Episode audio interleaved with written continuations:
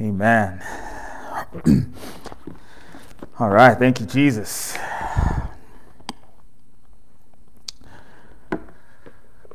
So tonight is uh, Good Friday, and we've decided to try to make it as interactive as possible. Since there aren't any rules yet out there about uh, making these live streams interactive, we want to go ahead and do that. I couldn't think of a better time than Good Friday to try to engage you. Um, those of you who are watching, it's just me with my family here. Hopefully, you guys are there with your families and uh, want to engage you and have you take part in this service. So, tonight, you're going to need your Bibles, which you should always have when you come to church. Uh, even if you're logging into church, you should have a Bible with you. You're also going to need a communion setup. So hopefully, if you've got some kind of bread in your house, some kind of juice, um, it doesn't matter. You can uh, use fruit, you can use water. You can see that we have a communion set up here. Going to encourage you to, to go ahead and, and grab some of that stuff in your houses. Uh, also, if you've got any candles in your house, uh, go ahead and grab a few of those, like you can see we have set up here tonight. And uh, finally, what I'd like you to do if you're uh, taking part in this service with us tonight is to make sure that you have a pencil and a pad, a pen and a pad, a phone to take notes in, a personal journal. Um, at some point here tonight, I'm going to ask you to write some things down, but it won't be for the group. So everybody needs their, their individual kind of opportunity to take some notes. It won't be something that you want to uh, necessarily share with those who are with you tonight, uh, but it will be important. So, Bibles, communion setup, candles if you've got them, and something to take notes on. Amen. So before the world was turned upside down, um, for many of us, uh, I was meeting with a friend from another church, and we were planning and preparing to have a joint service together on Good Friday. Um, and uh, one of the things that I said to him is I said, I think this event or this time of outreach, this time of, of reaching people for Good Friday, what we wanted to do together, I think it should be titled, Is Good Friday Good? Is Good Friday good? I thought about those who don't know the story and haven't experienced the truth of what happened that day and all that's been transpiring and happening ever since. And uh, that question came to mind for them is Good Friday good? This week, I was being very spiritual with my binge watching. So I was watching The Chosen. Uh, it's about the life of Jesus. And uh, during one of these episodes, I just began to weep. I was crying.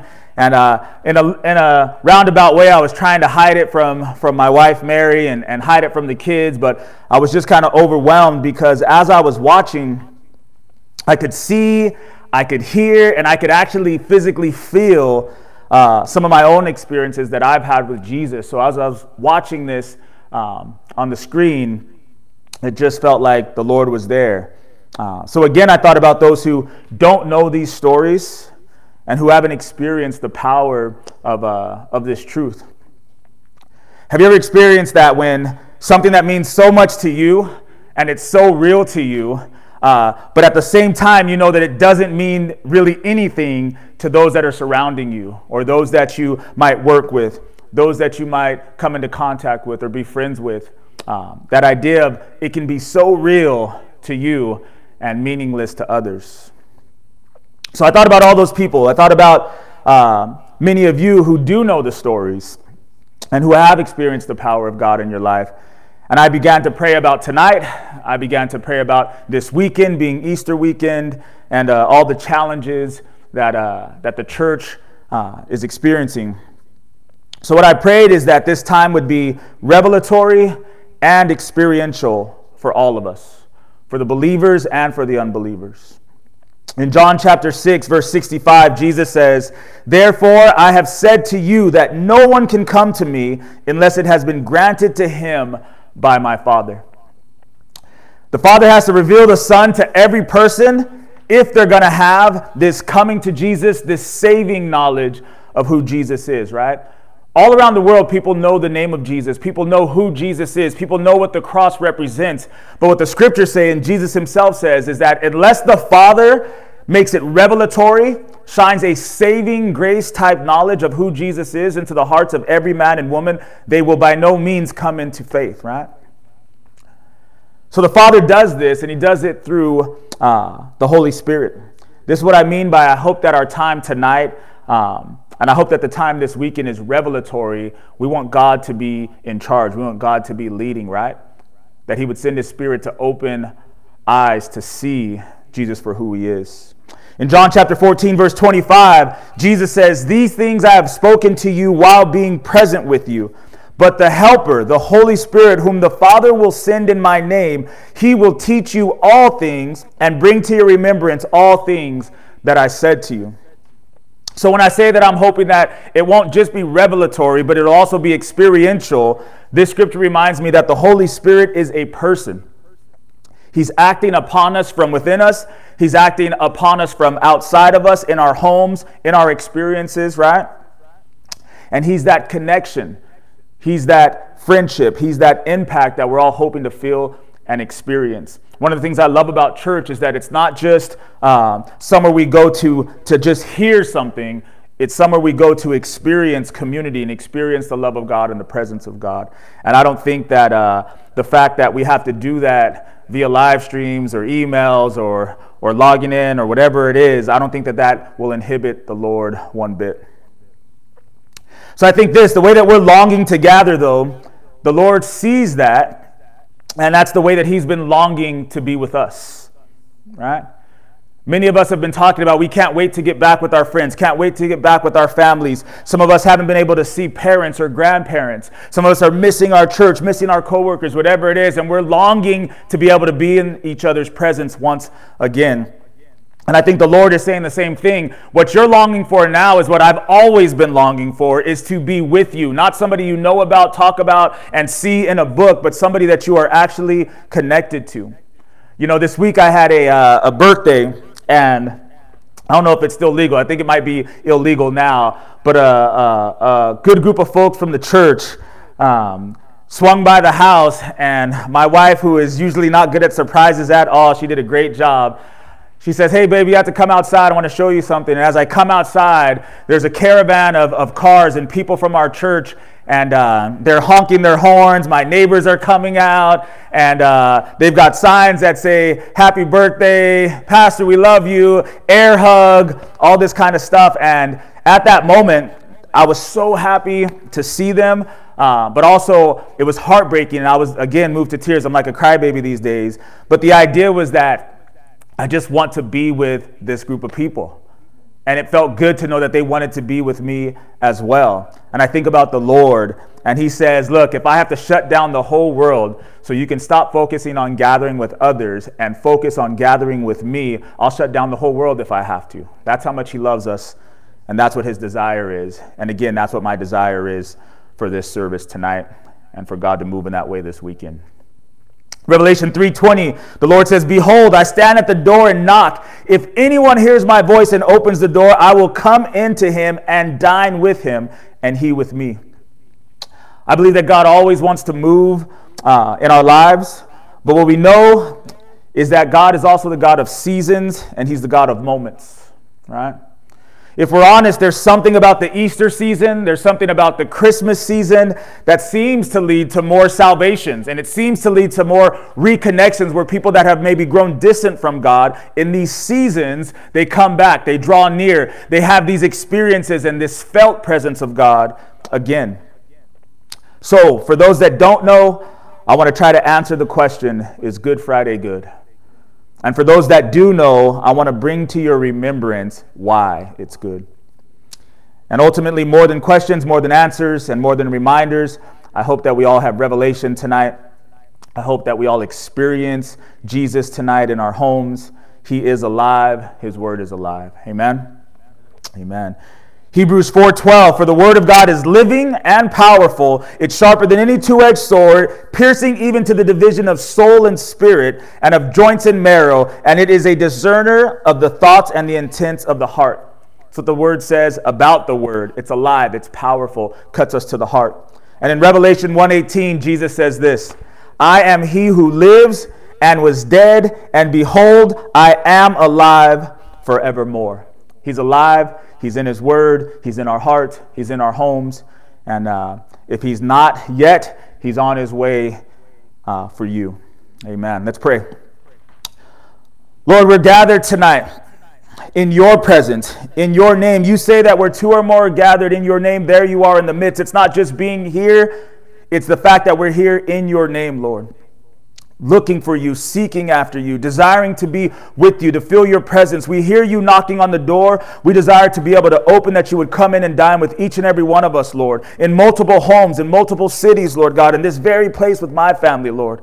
Our expectation, our hope, and our desire is that we would meet with you, Lord, that you would reveal yourself through your Spirit, Lord, that you would teach us all things, and that you would call to our remembrance the things that you've already said to us, Lord God. We ask that you would change us and transform us. Your word says that we are being shaped and conformed into the image of the Son, Lord. We want to be more like you, Jesus. We ask that in this moment, in this season, Lord, you knew where we would be. Many of us find ourselves tonight in a place that we were not planning to be. We had other plans, we had other things we wanted to do, places we wanted to be, plans for this Easter weekend, Lord. But you've got us right now in this moment, right where you want us to be, Lord God. We just ask that you would have your way. As we pray, and we say, uh, Let your will be done on earth as it is in heaven, Lord. Tonight, let your will be done in these homes. Let your will be done in this church building, Lord God. Let your will be done in this heart and in the hearts of your other sons and your other daughters, Lord. Let your will be done. You say that you came to seek and to save that which is lost, Lord God. We pray that the Father, that you would send the Spirit to open the hearts of those that don't know you, Lord God of those who have hardened themselves, Lord God, of those who are hurting and in pain, Lord, bound by the enemy still, just like the rest of us were, Lord Jesus. Would you just have your way tonight, have your way this weekend, Lord God? Let there be a shift and a change and a redirecting of lives, Lord. We love you. We thank you. We ask that you would have your way in Jesus' name. Amen. Amen. Amen. So last Sunday here in the church, we looked at the triumphal entry and all the events surrounding it as King Jesus comes into Jerusalem and he's announcing that he is the king and that he's bringing with him salvation. So that message led us up to uh, what would be Thursday night. Uh, so we'll pick it up from there and go through what we know to be Good Friday. So I'm going to start in Mark chapter 14, verse 3. It says, In being in Bethany at the house of Simon the leper, as he sat at the table, a woman came having an alabaster flask of very costly oil of spikenard. Then she broke the flask and poured it on Jesus' head. But there were some who were indignant among themselves and said, Why was this fragrant oil wasted? For it might have been sold for more than 300 denarii and given to the poor. And they criticized her sharply. But Jesus said, Let her alone. Why do you trouble her? She has done a good work for me. For you have the poor with you always, and whenever you wish, you may do them good. But me you do not have always. She has done what she could. She has come beforehand to anoint my body for burial. Assuredly, I say to you, wherever this gospel is preached in the whole world, what this woman has done will also be told as a memorial to her. Then Judas Iscariot, one of the twelve, went to the chief priests to betray him to them. And when they heard it, they were glad and promised to give him money. So he sought how he might conveniently betray him. Now, on the first day of unleavened bread, when they killed the Passover lamb, his disciples said to him, Where do you want us to go and prepare, that you may eat the Passover? And he sent out two of his disciples and said to them, Go into the city, and a man will meet you carrying a pitcher of water. Follow him. Wherever he goes in, say to the master of the house, The teacher says, Where is the guest room in which I may eat the Passover with my disciples? Then he will show you a large upper room, furnished and prepared. There make ready for us. So his disciples went out, came into the city, and found it just as he said it to them. And they prepared the Passover. In the evening he came with the twelve. Now as they sat and ate, Jesus said, Assuredly I say to you, one of you who eats with me will betray me. And they began to be sorrowful and to say to him, one by one, Is it I? And another said, Is it I? He answered and said to them, It is one of the twelve who dips with me in the dish. The Son of Man indeed goes, just as it is written of him. But woe to that man by whom the Son of Man is betrayed. It would have been good for that man if he had never been born. And as they were eating, Jesus took bread, blessed and broke it, and gave it to them and said, Take, eat, this is my body. Then he took the cup, and when he had given thanks, he gave it to them, and they all drank from it. And he said to them, This is my blood of the new covenant, which is shed for many. Assuredly, I say to you, I will no longer drink of the fruit of the vine until that day when I drink it new in the kingdom of God. Amen. So, first, we see this idea that Judas was the same one who was so upset about this money for this costly oil that they could have saved. And he was also the one who betrayed Jesus for money. Scriptures tell us it was 30 pieces of silver for the Son of God. So many people struggle with money. Uh, and I know before I came to Christ, I used to hate hearing about it. It seemed like anytime I had to go to church with the family, first 20 minutes was talking about money. It seemed like every time my mom would be home watching church on TV, talking about money, um, talking about tithe, talking about offering. And why it was always talked about, I couldn't really understand. But this is what I've learned. The scriptures say that when I was a child, I thought as a child, but when I became a man, I put away childish things. As we grow in age, as we grow in maturity, as we grow in our faith, we come to realize that uh, many people deny God because of money. Many people put money before God. Many people make their decisions based on what they have or don't have in their bank account rather than what the Word of God tells us.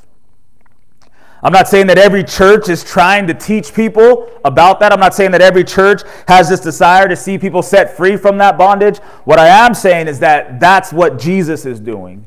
And that's what God is trying to teach us. And I think specifically here, um, as we're looking at Good Friday and we're looking at this betrayal, uh, I think it's interesting that those two stories would be lined up back to back. Judas being the treasurer for the group, right?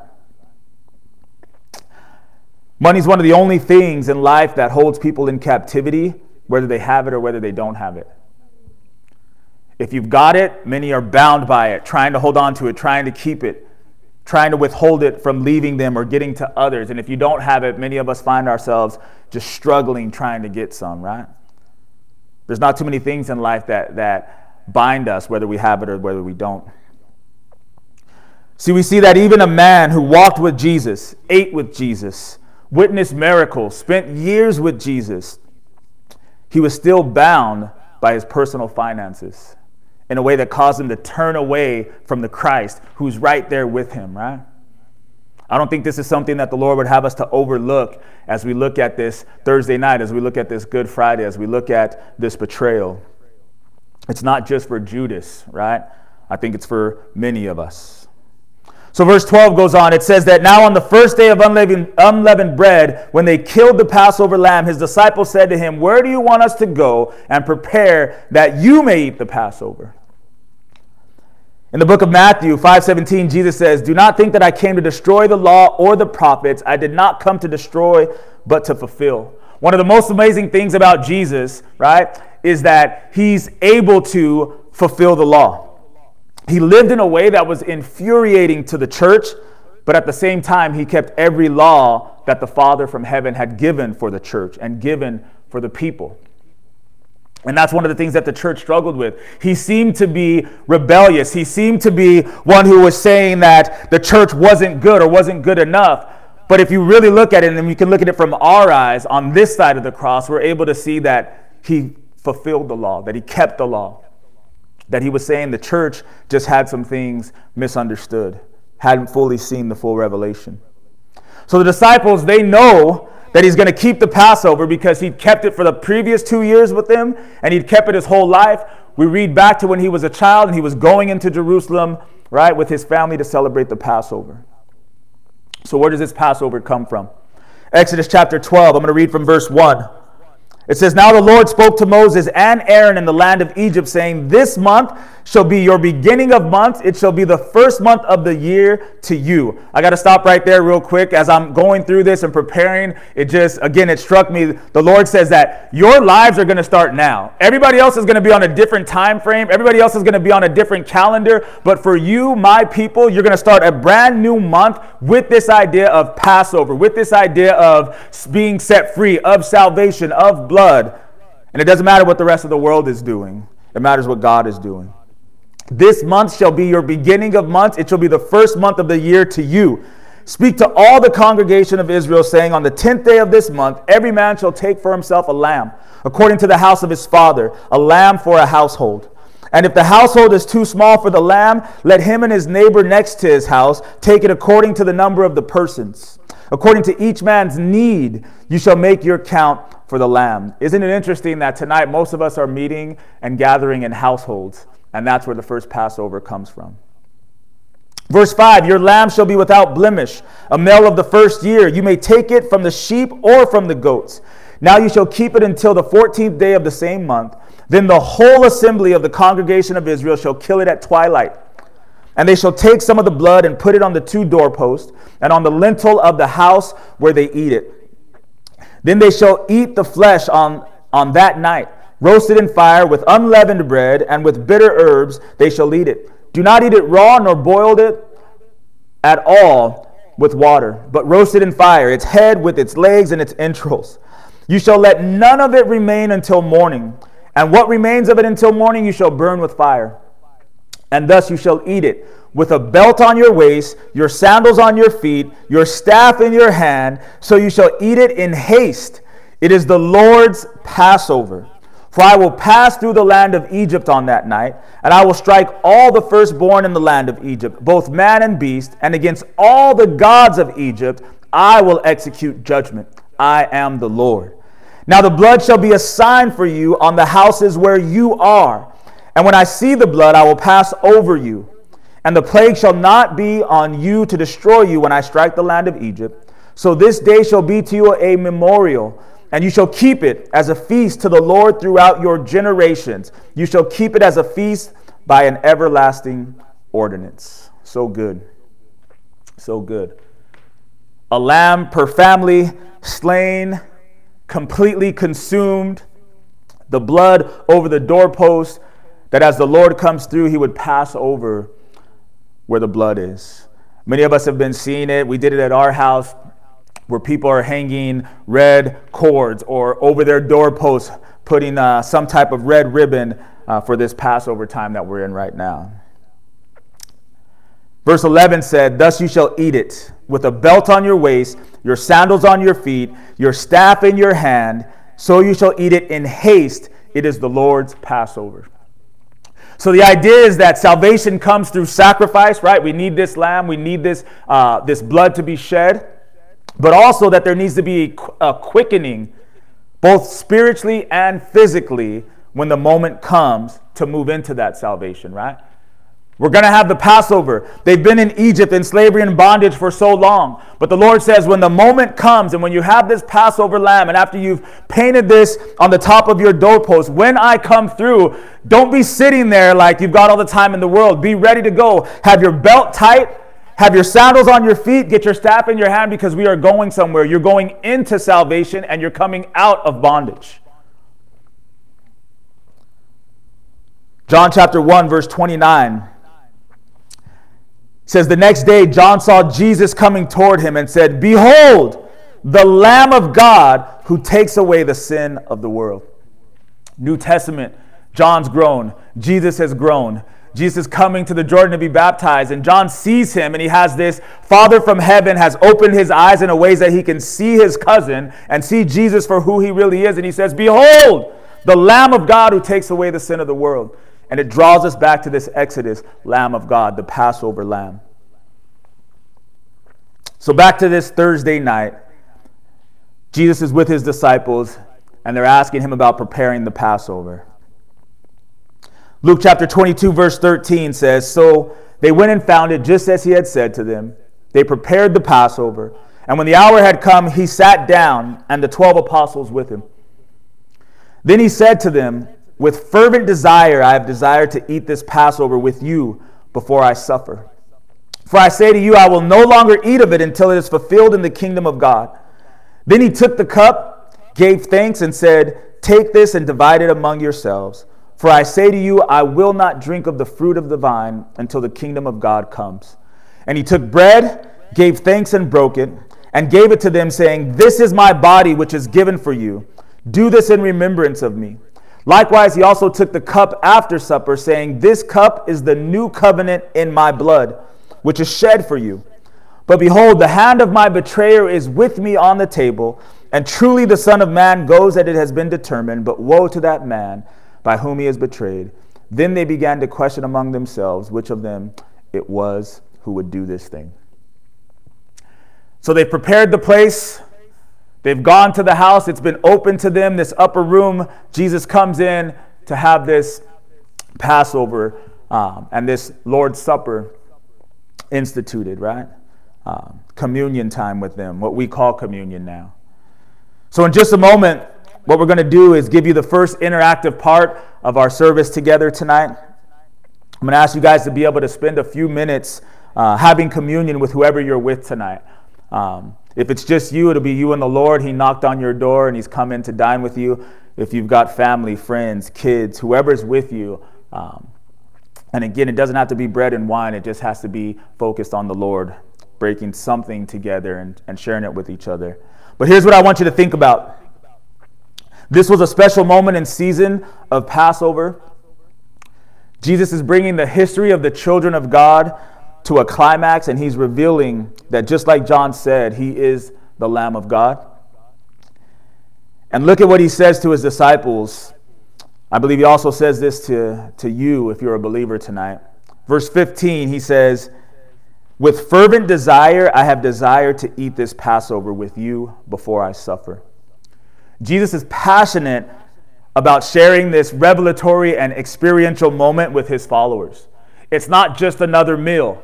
You know, some people would say that there's transubstantiation and he becomes part of this bread and he becomes part of this, this juice that's sitting here, but I don't think that that's really what he intends to say to us, right?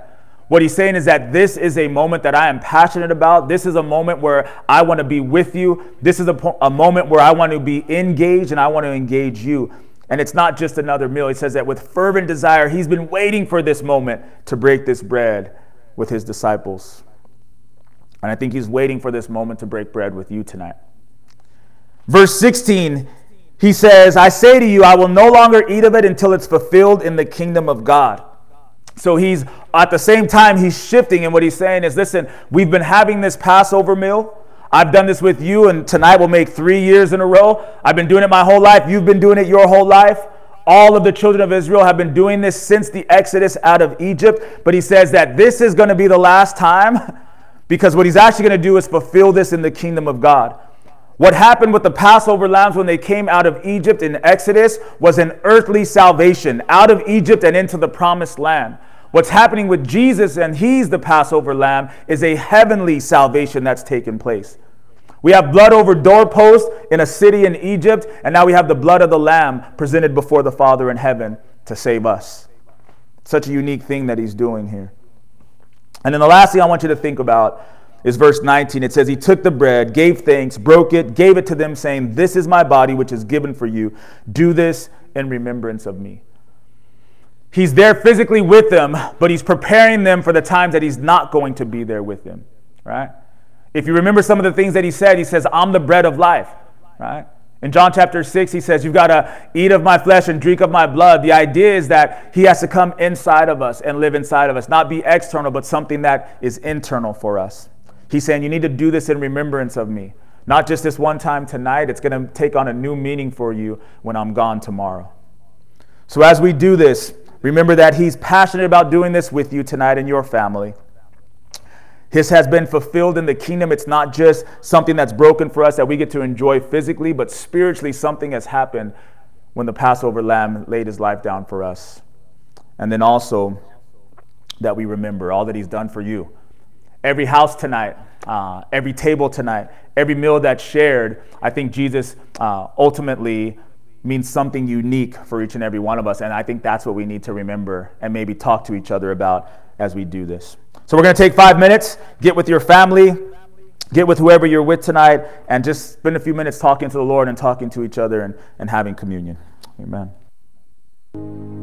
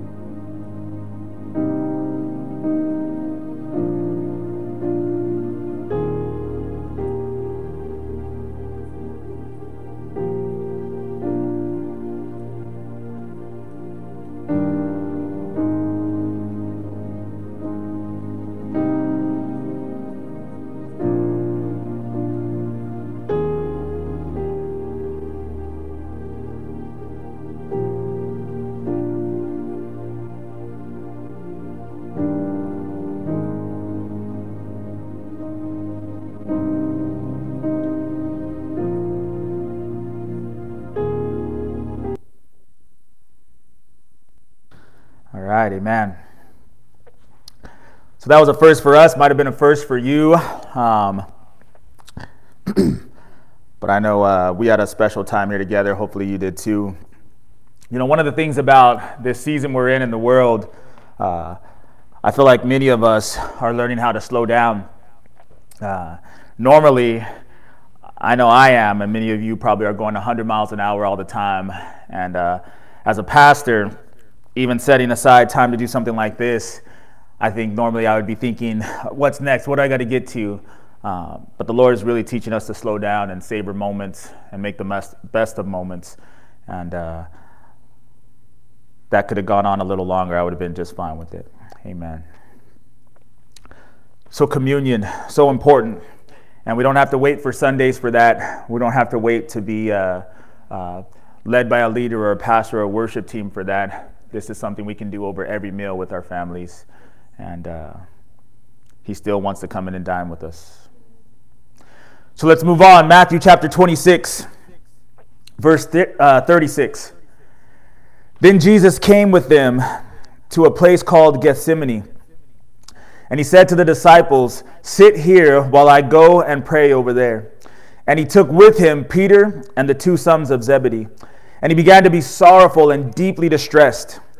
Then he said to them, My soul is exceedingly sorrowful unto death. Stay here and watch with me. He went a little farther and fell on his face and prayed, saying, Oh, my father, if it's possible, let this cup pass from me. Nevertheless, not as I will, but as you will. Then he came to the disciples and found them asleep and said to Peter, What? Could you not watch with me for one hour? Watch and pray lest you enter into temptation. The spirit indeed is willing, but the flesh is weak. Again, a second time, he went away and prayed, saying, Oh, my father, if this cup cannot pass away from me unless I drink it, let your will be done. And he came and found them asleep again, for their eyes were heavy. So he left them went away again and prayed the third time, saying the same words. Then he came to his disciples and said to them, Are you still sleeping and resting? Behold, the hour is at hand, and the Son of Man is being betrayed into the hands of sinners. Rise, let us be going. See, my betrayer is at hand. This is one of the great moments where we see the humanity of Jesus. He was in pain, he was in agony, and one of the Gospels says that he began to sweat drops of blood. This is how intense the moment is for him. This is the, the feelings of anxiety, the feelings of worry, the feelings of, of even fear. He's courageous, so there's fear, but he's overcoming that fear, right? That's what it means to be courageous.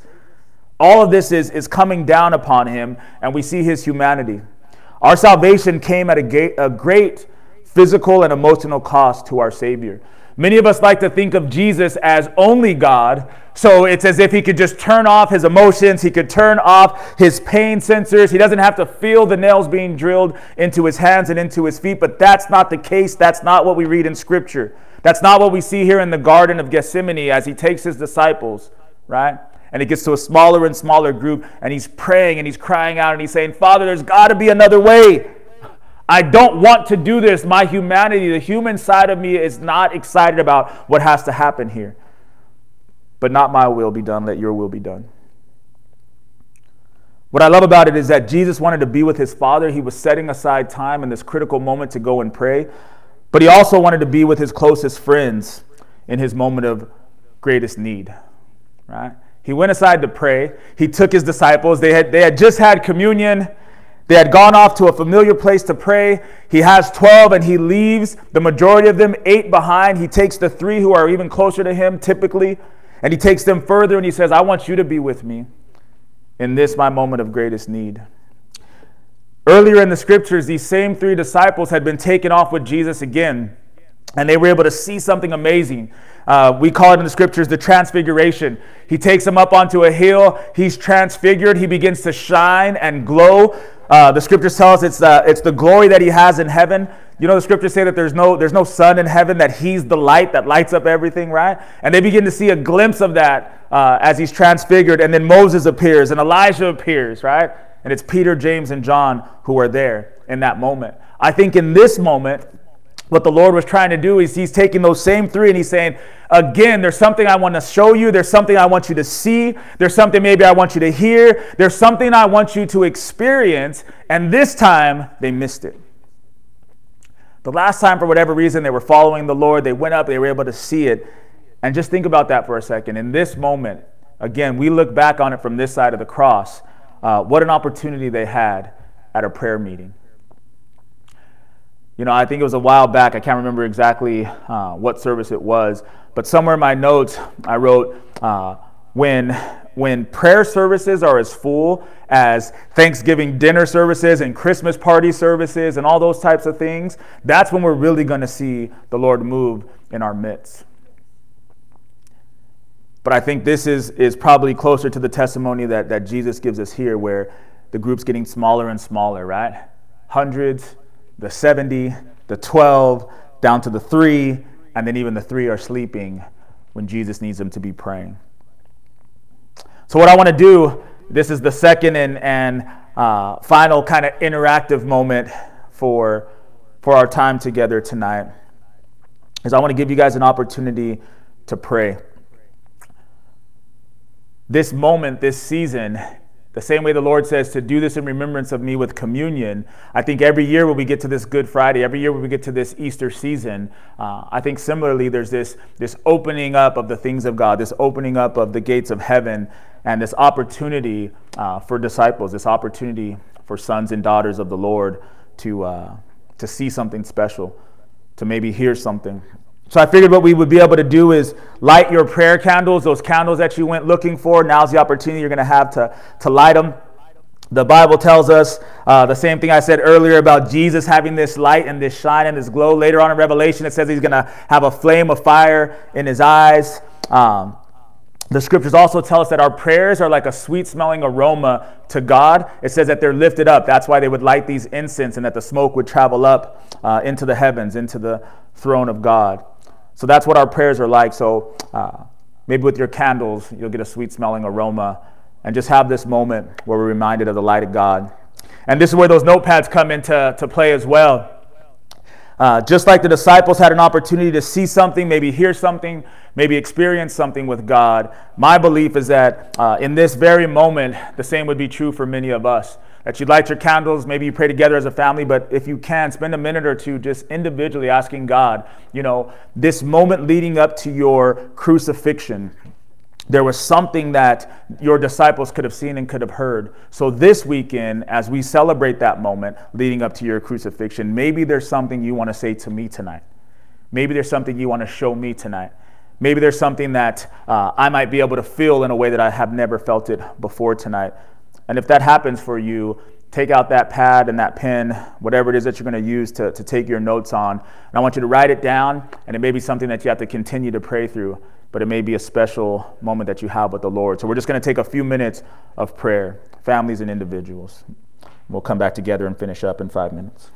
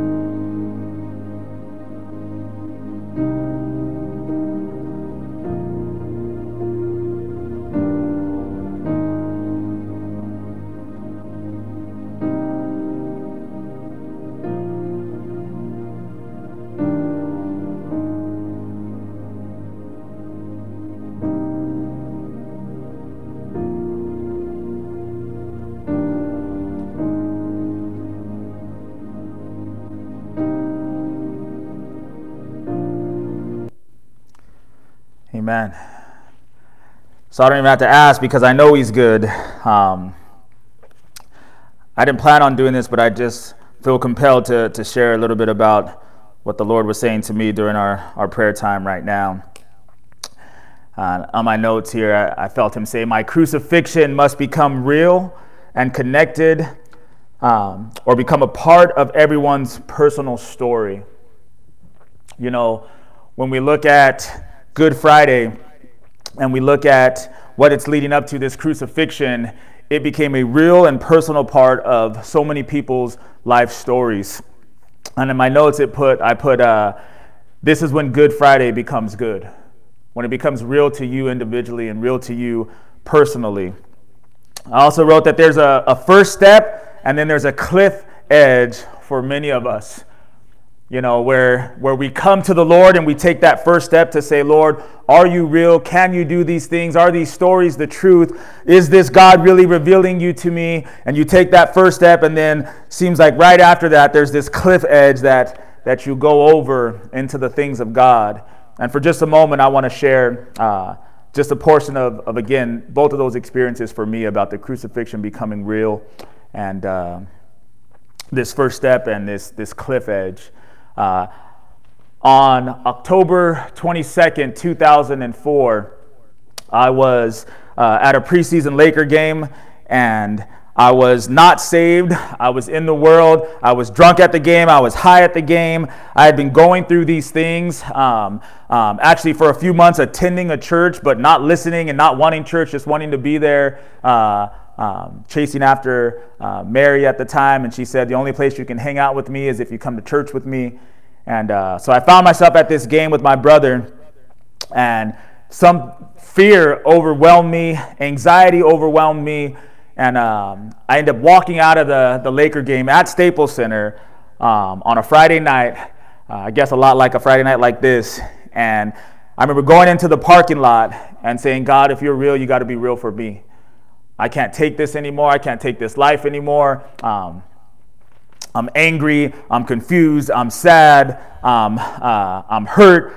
A few a few weeks ago, I was considering suicide, and uh, and I remember, you know, at that moment, lightning didn't flash, and the heavens didn't open, and, and God didn't come descending, saying, "This is the moment I've been waiting for." Uh, that Friday night, it seemed as if nothing had happened. But I was honest when I was basically yelling these things at God in the parking lot. Three days later, Sunday morning at church, again, something happened where God came down and He did touch me and He did grab me and I did feel uh, this burden lifted off of me. And I have no idea what was preached. I'm sure it was good. All I remember is crying like a baby and feeling the presence of God for the first time. So there was this first step uh, on the Friday night and then there was this cliff edge that I went over on the Sunday morning, and uh, the crucifixion of Jesus became real for me. It became personal for me, and it became part of my story um, in my life and this new life that I had um, and that I'm living now. So, man, I thank God for prayer. I thank God for prayer moments.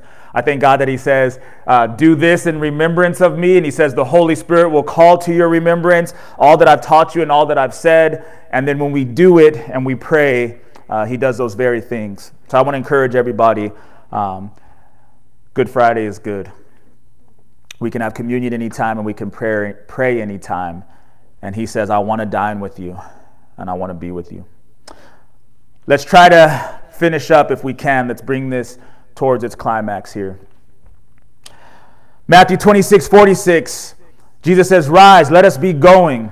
See, my betrayer is at hand, right? So he's gone from communion, he's gone to praying with the disciples who are sleeping, and now they're done with the prayer service. He says, Rise, let us be going, and see, my betrayer is at hand. And while he was still speaking, behold, Judas, one of the twelve, with a great multitude, with swords and clubs, came from the chief priests and elders of the people. Now his betrayer had given them a sign, saying, Whomever I kiss, he's the one, seize him. Immediately he went up to Jesus and said, Greetings, Rabbi, and he kissed him. But Jesus said to him, Friend, why have you come? Then they came and laid hands on Jesus and took him. And suddenly one of those who were with Jesus stretched out his hand, drew his sword, struck the servant of the high priest, cut off his ear. And Jesus said to him, Put your sword in its place, for all who take the sword will perish by the sword. Or do you not think, or do you think that I cannot now pray to my Father, and he will provide me with more than 12 legions of angels? How then could the scriptures be fulfilled that it must happen thus? In that hour, Jesus said to the multitudes, Have you come out as against a robber with swords and clubs to take me? I sat daily with you, teaching in the temple, and you did not seize me. But all this was done that the scriptures of the prophets might be fulfilled. Then all the disciples forsook him and they fled. And those who laid who had laid hold of Jesus led him away to Caiaphas, the high priest, where the scribes and the elders were assembled. But Peter followed him at a distance to the high priest's courtyard. And he went in and sat with the servants to see the end. Now the chief priest the elders and all the council sought false testimony against Jesus to put him to death, but they found none. Even though many false witnesses came forward, they found none. But at last, two false witnesses came forward and said, This fellow said, I am able to destroy the temple of God and to build it in three days. And the high priest arose and said to him, Do you answer nothing? What is it that these men testify against you? But Jesus kept silent. And the high priest answered and said to him, I put you under oath by the living God. Tell us if you are the Christ, the Son of God. Jesus said to him, It is as you said. Nevertheless, I say to you, hereafter you will see the Son of Man sitting at the right hand of the power and coming on the clouds of heaven. Then the high priest tore his clothes, saying, He spoke in blasphemy. What further need do we have of witnesses? Look, now you have heard his blasphemy. What do you think? They answered and said, He's deserving of death. Then they spat in his face and they beat him. Others mocked him and struck him with the palms of their hands, saying, Prophesy to us, Christ! Who is the one who struck you? Mm. So here's Jesus after the Passover meal and after he institutes communion, after he goes off and he prays and he sees his betrayer coming, and it is one of the ones that is closest to him. Many of us know what it's like to be betrayed by those who are the closest to us. And many of us know what it's like to be the betrayer of those who are the closest to us. There's no pain quite like that pain. It's one thing when somebody hurts you that you're not close to. It's another thing when somebody hurts you that you just weren't expecting it, right? You don't really care um, that they did something to you because you don't have a relationship with them like that. It's another thing when somebody who you've poured into, somebody who you fed, somebody who just a few minutes before the scriptures tell us you were washing his feet. And how does he betray you? He betrays you with a kiss. Then it tells us that as it's going down, and Jesus has this moment, one of the moments I love again, where he says, Peter, calm yourself down. I could call down from my father a legion of angels. They could destroy everybody. I don't even need you to take out your sword. He says, but the scriptures have to be fulfilled. And then it says they take him, and uh, another heartbreaking moment, it says all of the disciples fled. All the disciples left him. Read through, read through the Gospels and see all the things that we're not talking about tonight, but they say, We'll never leave you. Nothing can, can turn us away from you. Peter says, If everybody leaves you, I will not leave you. And here he is alone. Why? Because no one is a good enough follower to save themselves. This is what the scriptures talk about when it comes to being self righteous. Many of us feel like if we could just be uh, uh, a good follower of Jesus, if we do the right thing, if we stay close to Him, we're somehow better than other people. But this story is partially to tell us that nobody's that good of a follower, that Jesus is the only one that can save. Your righteousness, your ability to follow Jesus, your, your ability to be a good disciple is not good enough, no matter who you are. Jesus says, when it comes down to saving, it's going to be me and me alone. Second thing we see in this story, Jesus is delivered to the church, and the church denies him because the church can't save either. Right? He's not immediately taken somewhere else. The disciples leave him, and then he goes to the church, the high priest, uh, the scribes, the Pharisees, the leaders of the church. And the very church that he's the head of denies him. and says that he's deserving of death. They ask the question, they say, We put you at an oath in the name of the Father. Are you the Son of God? And it's just such a, such a powerful moment. He says, It is as you say. And guess what? You're going to see me coming on the clouds. what a bold statement he makes here.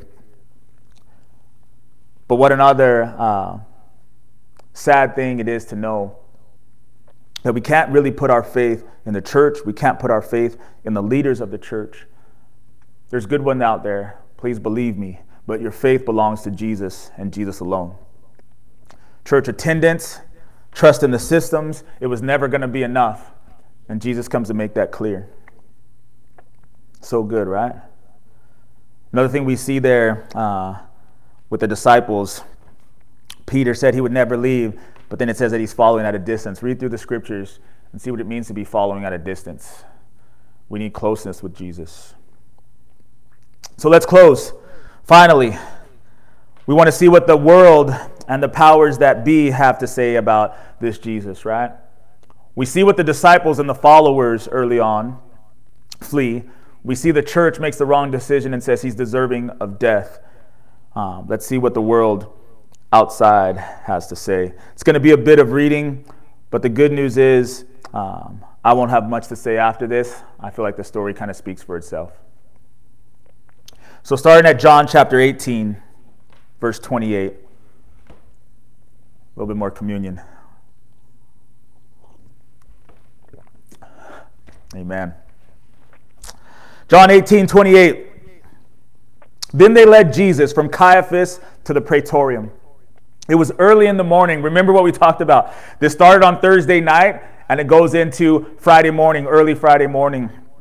A lot of times when we think about uh, the scriptures and we think about the week, we always say, you know, Monday, Tuesday, Wednesday, Thursday. You know, you wake up in the morning, you go to bed at night. But the scriptures, even early on, they tell us that the evening and the morning was the first day.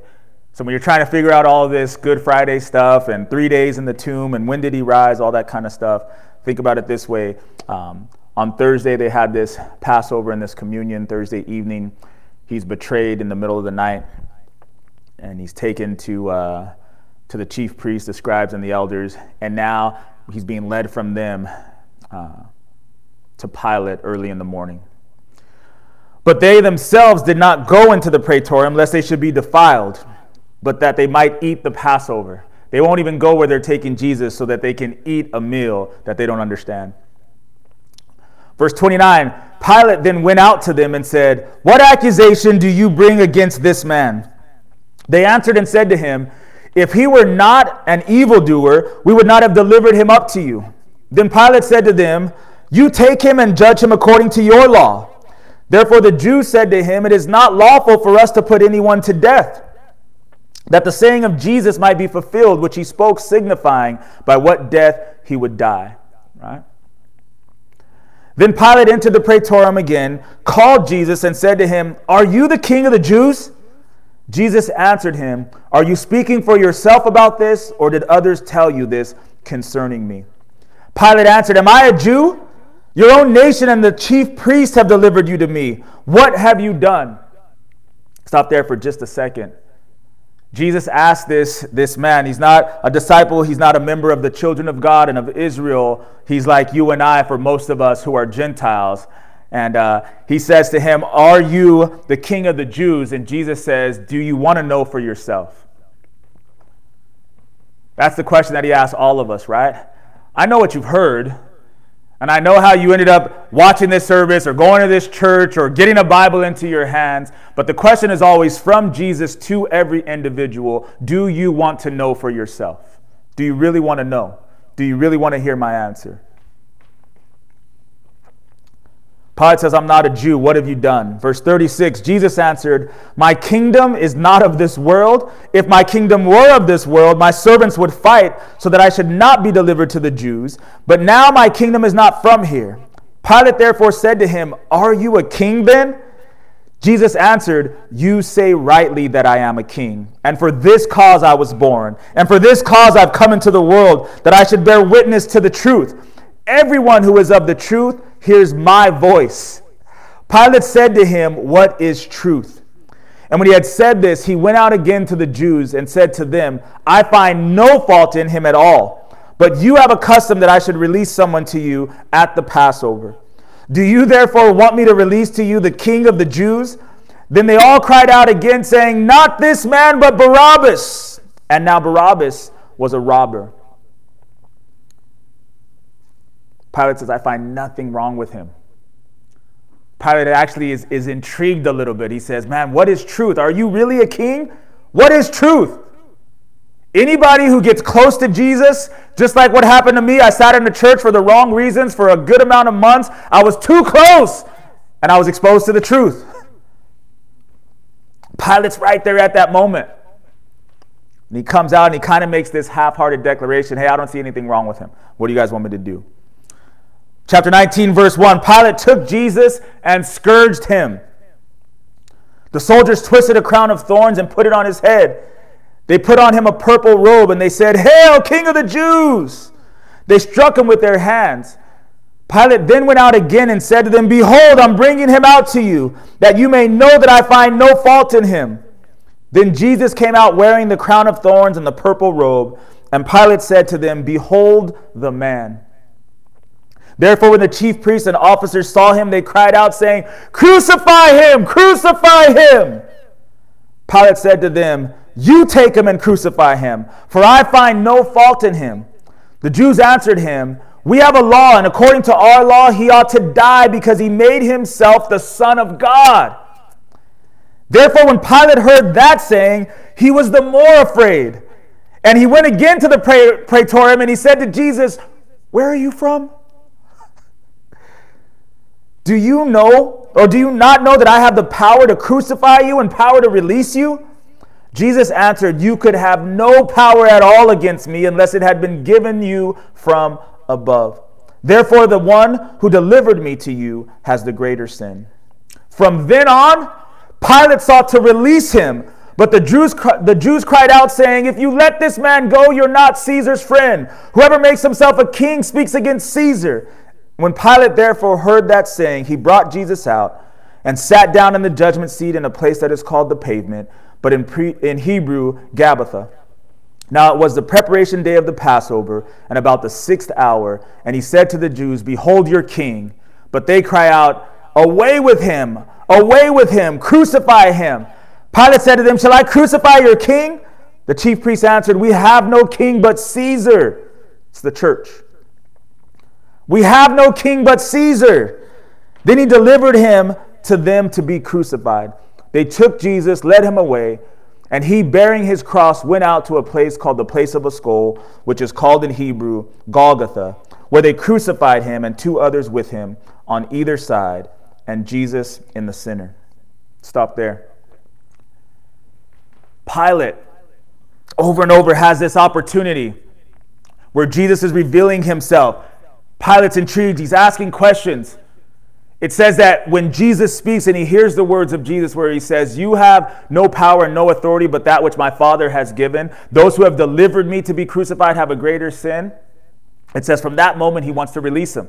He's not sure about him. He knows he's not guilty, and now he wants him to be set free.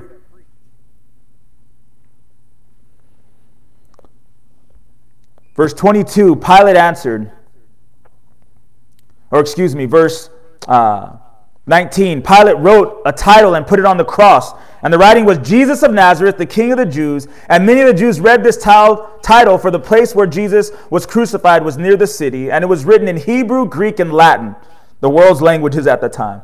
Therefore, the chief priests of the Jews said to Pilate, Do not write the King of the Jews, but he said, I am the King of the Jews. Pilate answered, What I have written, I have written. And the soldiers when they had crucified Jesus, took his garments, made four parts to each soldier apart, and also the tunic. Now the tunic was without seam, woven from the top in one piece, and they said, therefore, among they said therefore among themselves, let us not tear it, but cast lots for it. Who shall it be? That the scripture might be fulfilled, which says, They divided my garments among them, and for my clothing they cast lots. Therefore the soldiers did this thing. Now there stood by the cross of Jesus his mother and his mother's sister, Mary, the wife of Clopas, and Mary Magdalene. When Jesus therefore saw his mother and the disciples whom he loved standing by, he said to his mother, Woman, behold your son. Then he said to the disciple, Behold your mother. And from that hour, that disciple took care, took her to his own home. After this, Jesus, knowing that all things were now accomplished, that the scripture might be fulfilled, he said, I thirst. Now a vessel full of sour wine was sitting there, and they filled a sponge with sour wine, put it on hyssop, and put it to his mouth. So when Jesus had received the sour wine, he said, It is finished. And bowing his head, he gave up his spirit. Again, I want to encourage you to read through all the, the stories in the Gospels that tell this from different angles and different perspectives. One of the ones that I think is, is extremely powerful is this moment with Pilate when he sends him off to be crucified. He sits and he washes his hands. And he says, I'm innocent of this man's blood. As we look at, at Good Friday, and as we look at uh, leading into Easter Sunday, one of the lessons of, of many that we're supposed to learn from this is about Pilate and this opportunity to come face to face with the truth. This opportunity to actually hear the voice of God and the words of Jesus being spoken to him. I am a king. It is as you said. You have no power. My Father has the power. My kingdom's not from here, it's not of this world, but I am a king. And then Pilate having this moment where he recognizes, but he doesn't make the decision to follow Jesus or to serve Jesus or to surrender his life to Jesus. There's a lot of people out in the world that say, look, if I'm not a hater of God, and I say, let the Christians be Christians, if I, if I say, hey, I actually believe that Jesus was a, was a good teacher and a just man, I think I'll be okay. We feel like we can wash our hands and be innocent of his blood, but we can't. We can't.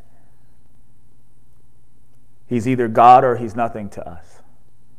He's either the Lamb that takes away our sins and the sins of the world, or he's nothing to us. The claims that he makes, either he's crazy or he's God. There's no in between. So here's the disciples are gone, and the women are at the cross as he's being crucified. And the scriptures tell us that he gives up his spirit. He says, It is finished. You know, many of us would say that he left a lot of unfinished business. He leaves a mother without a son. He leaves disciples scattered and, and running for their lives. And, and uh, he leaves a lot of sick people, a lot of hungry people in his wake. But he says, It is finished. Many of the things that he did when he revealed himself were to show that he is God and that he brings with him salvation. Many of the things that we're suffering in our world right now with disease, what we're suffering um, with financial destitution in many, in many areas where people are losing their jobs. Um, we had some members of our church lose a grandfather just a day ago. This is the world that we live in, but it doesn't mean that he's not the king. And it doesn't mean that it isn't finished. The work that he came to do is finished. We enter into that salvation. The Lord would tell us tonight the same way that he told uh, the children of Israel when they were about to leave from Egypt. He would say, Get your belts ready, tighten them up, get your sandals on your feet, get your staff in your hand. Salvation is coming, and you need to be on the move. Enter into that salvation. It doesn't mean that there's not going to be possible wildernesses on the other side of this. It doesn't mean that there's not going to be wars and battles that we still have to fight. It just means that we're fighting from victory because we are saved. It's finished. Man, I'd love to keep going with this story, but you're going to have to wait till Sunday to be continued. We end Good Friday uh, with Jesus on the cross saying himself that it's finished. And for me, that makes it a Good Friday. I want to pray, give you an opportunity to pray along with me. Uh, we'll have a little bit of worship time and uh, just lead you in some prayer and release you to your families and FaceTime, and Zoom calls. So, Lord, we believe it's a Good Friday. We believe that you are alive and well, that this isn't a, a history lesson and a story about a God that once lived and once walked, and, and uh, we want to remember that God. This is an ongoing story. You're alive and well. We can't wait to be reminded of what happens after the cross. where you are now, what you're doing now, the fulfillment of the story. It's not the end of the story because it's ongoing, Lord. You said that you came to seek and to save that which is lost. You said that the healthy have no need of a physician, Lord God, that you came for the sick. You found me when I was sick and destitute, Lord God. Everyone I know, Lord, you found them when they were sick, Lord. They might have been, as we say today, asymptomatic, Lord. Didn't even know that they were carrying the virus. Didn't even know that they were sick, Lord. But it was there and it was killing them from the inside out, just like it was killing me from the inside out, Lord. In our moment of great need, whether we were asking the questions or not, there you were before us saying, I am the king. I have a kingdom that is far from this place. Mm. I am your creator. I know the number of hairs on your head. I know everything that you've been through. I know your whole story, and it's been leading you to this moment. Lord, I just have to believe that right now somebody is hearing this. Right now, somebody is in their word. Right now, somebody, Lord, maybe for the first time, is standing before you and having this, this moment where they have to make a decision. Most of us aren't outright haters of you, Lord God. Many of us find ourselves a lot like Pilate, not really knowing a whole lot about you and what you're about until you're right there before us. And we find ourselves in that moment. Lord, I pray that you would open their eyes, open their hearts to you right now, Lord. That they would ask the same question that Pilate asked Are you a king? Where are you from? Maybe they feel like, like I and others have felt, Lord, where we would say, just like Pilate, I have the power. I'm living my own life. I make my own decisions. I don't need any help. I have the authority. Lord, right now I pray that they would hear your voice saying, You have no power. You have no authority. The very life you have is because my Father in heaven has given it to you. Hmm. Lord, these same men, these same women, these same young people, Lord, maybe they hear just like Pilate heard from the church. The church said, He made Himself the Son of God. And Pilate comes back and says, Where are you from? To those who are listening tonight, from the voice of the church, Jesus says He's the Son of God, He's the Lamb of God. He's been sent by the Father that no one would have to die, but you could have eternal life. If you would just ask Him, Who are you? Where are you from? What do you have for me? Am I a sinner that needs salvation and needs forgiveness? I can promise you that He'll answer. For me, it took three days, but I made a, a decision. I asked the question Tonight, if you would just ask the question, He might show up for you in this instant. It might be three days from now, it might be three months from now, but He's faithful. He will reveal Himself. You won't have to depend on me. You won't have to depend on another church, another pastor, another friend. Jesus Himself will reveal Himself to you. But you've got to ask. Hallelujah. Thank you, Jesus. It won't matter what day of the week it is, that will be a good Friday for you. I guarantee it. Hallelujah, Lord. For the rest of us, my prayer is that uh, you'd remember why it's a Good Friday, and not just for this weekend and not just for this season, but there'd be this ongoing entering into the presence of God, dining with God, communion with God, prayer with God, requesting of the Holy Spirit to come again to fill you from the inside out, that you would hear, that you would see, that you would feel the presence of God. It's so available. It's His desire. It's nothing that we have to beg for. He's saying, I want to be with you. Lord, so would you bless your sons? Would you bless your daughters? Lord, when you prayed, you prayed for the disciples and you prayed for those that would be coming to the faith in the future, Lord God. We want to do the same thing. Let your will be done, Lord during this next day, this Saturday, Lord, when you were in the tomb. Mm, let us have some alone time with you, Lord. Let us be asking what it is that you were doing, what it is that you've done, what have you accomplished, Lord. that when we gather again on Sunday, both as the church and with our friends and family and extended friends and family, there would be just a great time of celebration, a great time of excitement, Lord. Not remembering something again that's just in the past, but something that's more real now than ever before. We love you. We thank you. In the name of Jesus, we pray. Amen.